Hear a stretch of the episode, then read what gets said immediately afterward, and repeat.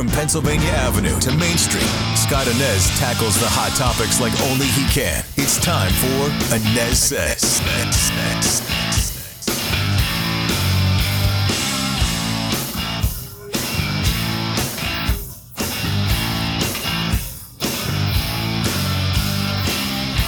Hello there. I welcome you back to the Anez Says podcast. I am Scott Anez. We appreciate you being here as usual. You can find the podcast all over, including the WDBO app, Apple Podcast, Spotify, and check me out on the radio every single weekday morning with Orlando's morning news, 5 to 9 a.m. on WDBO 1073 FM and AM 580 in Orlando. Be sure to stream us there in the WDBO app. Well, there's something happening here in the state of Florida. What it is ain't exactly clear. That's the way the song goes. But after Tuesday's general election here, it's going to become crystal clear. This we know right now. Overall, Florida is becoming a red state. Earlier this week, the Florida Division of Elections releasing its voter registration report for Tuesday's general election, known as book closing, and taken with the reports from the general elections in 2020 and 2018, Republicans and no party affiliate voters show a steady increase in voter registration here in the state of Florida. And from 2020 to 2022, the Democrat Party has lost nearly 332,000 voters.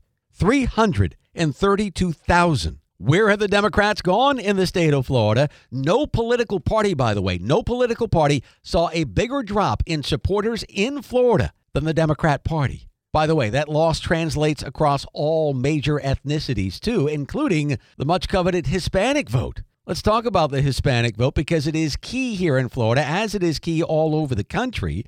It's the largest minority bloc here in the state, and traditionally, it's been a solid voting bloc for the Democrat Party. But you look at the shifted loyalties of Hispanics in this state, it belies what's going on politically in Florida.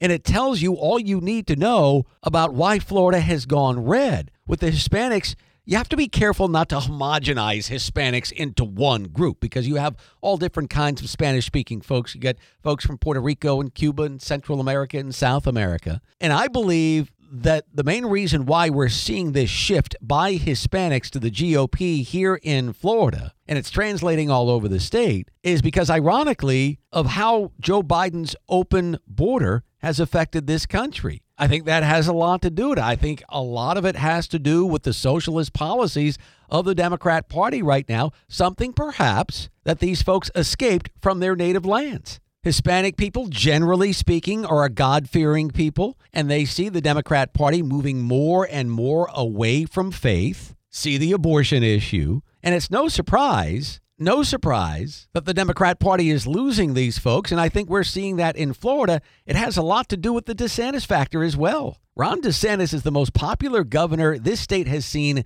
in a long, long time. He is responsible for thousands upon thousands of people moving into the Sunshine State over the last few years to the free state of Florida, as the governor likes to call it. You want to talk about another reason why? I'll tell you. I think it's the Biden factor as well. Speaking of history, there have not been too many presidents as unpopular as this one is right now across the United States. And I think you look at the candidates too, the candidates the Democrats are fronting, overall, quite frankly, they're just not appealing to many folks. So I think all these factors combined with a voter enthusiasm gap right now have much to do with the state of Florida in the process of becoming a red state. Now, speaking of being red, let's go ahead and chat with Florida Congressman Daniel Webster here on the Anez Says podcast. Congressman Webster represents Florida's 11th congressional district. Here's that conversation now. There are concerns here in Central Florida about low voter turnout here in Central Florida, but overall, it appears,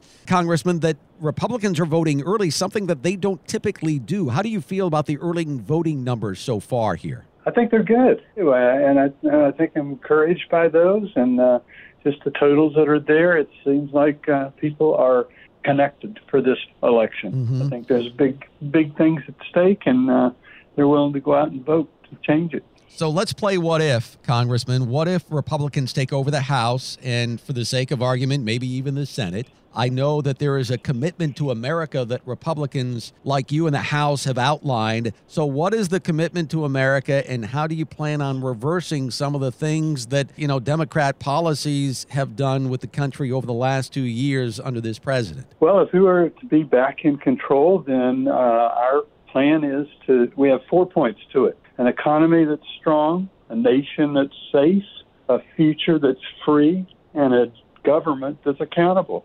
Those four things we would take on, you know, we feel uh, good about it, and we feel like that's what the people are saying. I mean, you have all these other noises out there, but people want to know, especially uh, an economy that's strong. They want the economy to get rolling. They want to get the prices down. They want to get energy back flowing. All of that, and uh, we plan to do everything we can to do it to get it there. Yeah. How, how, though? I mean, we we got issues right now, like you said, the economy, energy crisis in the country going on. This White House continues to be adversarial with big oil and gas, and I'm looking at the price of diesel right now, well over five bucks. That's our next crisis here, a shortage of diesel fuel. But uh, is there a way to put the toothpaste back in the tube here, Congressman, knowing what the economy is doing right now? Yes, well, it's not the easiest thing to do because the president could, in I guess, in in reality, veto everything we try. However, he needs things. We need things. I think we can come to an agreement that some of those need to be changed, and uh, I think we would press on it. Plus, we would control the agenda. We can call the witnesses. We can uh, check out things where now we uh, can only say we'd like to, but we don't get any uh, part of the control we can't force votes on legislation, issue subpoenas, uh, force the Biden, uh, Biden administration to doing things. With the majority, we can't. I, I, know people are concerned about the border as well, that this border crisis being ignored by the White House. You have a record of fighting to secure the border. When Republicans take over the House, if Republicans take over the House, do you plan to highlight this crisis with the White House? Yes, and uh, I've introduced or co-introduced or co-sponsored or sponsored bills on everything from rebuilding the south uh, southwest border uh, wall to remain the remain in Mexico policy, all those things, you know, and and, and others. So I, I believe that uh, there's going to be a concerted effort to do something about that. That kind of comes under border security uh, as a whole. Uh, there's a lot of things that are being done, some of them by executive executive order, which we can challenge, and others will just have to uh, trade to get. Mm-hmm. Yeah, yeah, it's it's the game that's played in Washington, no doubt. Final question, we'll let you go, Congressman. What do you make of President Biden and other Democrats like Barack Obama on the campaign trail now, pulling out the usual scare tactic, especially here in Florida, that Republicans are going to take away your Medicare and take away your Social Security? What do you make of this campaigning over the last few days? Not shocking. It happens every year. It's happened uh, all the time I've been in. I've been in quite a few years. Uh, but I don't think the uh, those things are going to stick. They they may have helped in the past, but I just think people are tired of where we're headed now, and they want to change directions. And I believe we've got the plan to do it. Thanks to Florida Congressman Daniel Webster for the chat here on the Anez Says podcast. That will wrap it up for the podcast today. Make sure you join me on the radio every single weekday with Orlando's morning news, 5 to 9 a.m. on WDBO 1073 FM and AM 580. I'll see you next time.